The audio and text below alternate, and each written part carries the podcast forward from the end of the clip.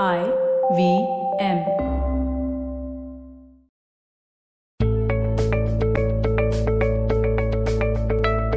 Is doing something for myself being selfish? That's the question I'm answering in today's episode. Welcome to the Positively Unlimited podcast, and this episode is the letter S for selfish versus selfless. As children, we are taught to share, to be giving, to think about others. And selfish is turned into a bad thing. Selfish is something you must not be. However, selfless, which is what we are told to strive to be, also requires moderation. Selfless is counter to our inherent way of being. Yes, listen to that once again. Selfless is counter to our inherent way of being. We are built to survive and to thrive.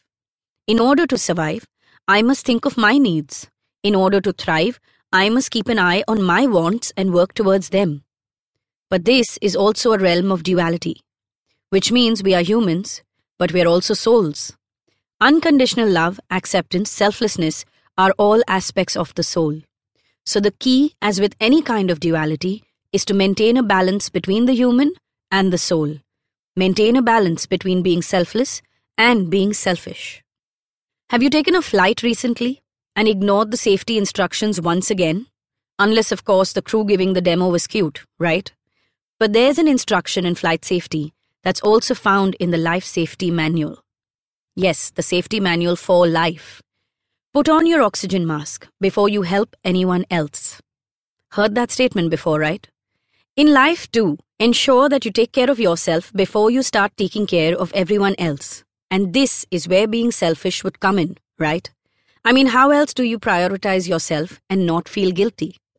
Well, coming to being selfless, that one too has two sides to the same coin.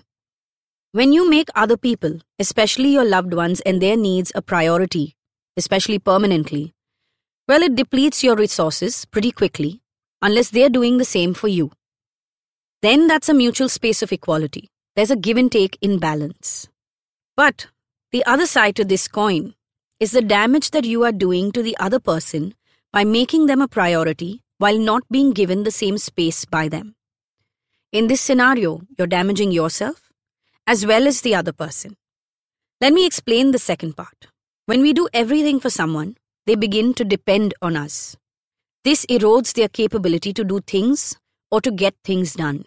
They start taking their own being for granted. They start taking their own abilities for granted. It eats into their resourcefulness. I'll give you a simple example. Before the age of mobile phones and Google, we remembered a whole bunch of telephone numbers and a whole lot of info. Now we don't know our home or office numbers by heart. We don't even know the numbers of our loved ones. Maybe you know the number of your mum or your dad's cell number, but that's about it. We don't think about the answers beyond 30 seconds. When was the last time you picked up Google when someone said, Did you know this or do you know this?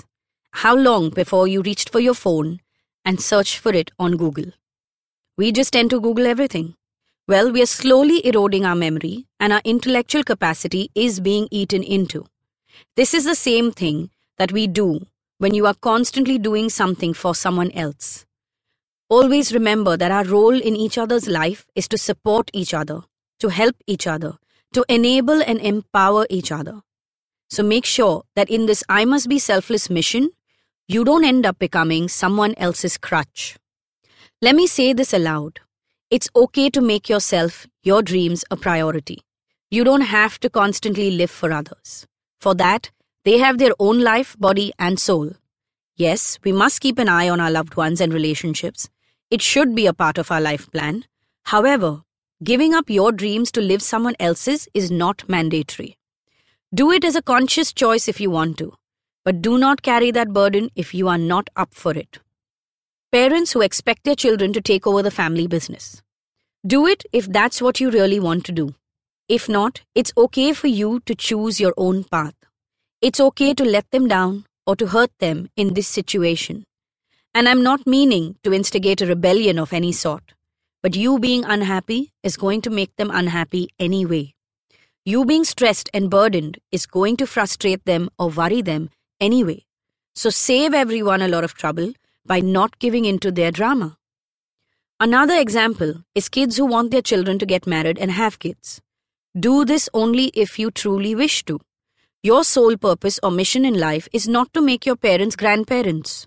Your life has purpose and meaning beyond their aspirations. If your spouse or friends expect you to be a certain way, and when you don't comply, you are labeled as selfish. Don't take that label on. You have a right to decide what you want to be and what you want to or don't want to experience. In these scenarios, being selfish is a boon. Having the ability can and will save you so much heartache and pain in the long run. Selfish or selfless, they aren't sides to be chosen. We are capable of being both, and we must alternate between them as is appropriate, as is called for in different situations. Prioritize yourself, prioritize your needs, your dreams, if that's what you should be doing today. Don't let that shadow of guilt cover the path that you should be taking. Learn to switch between the two. Be aware. Have the presence of mind to judge what will help more, being selfish or being selfless. As I sign off today, I leave you with a task for this week. Make a list of people and relationships in your life. And next to each one, write who you are being selfish or selfless. Then think about what needs to change to bring your relationships into balance, to infuse your own being with a sense of harmony. If you need more help in achieving this, listen to some of the previous episodes on ivmpodcast.com or download the IVM Podcast app. So until next week, practice prioritizing yourself and your life more effectively.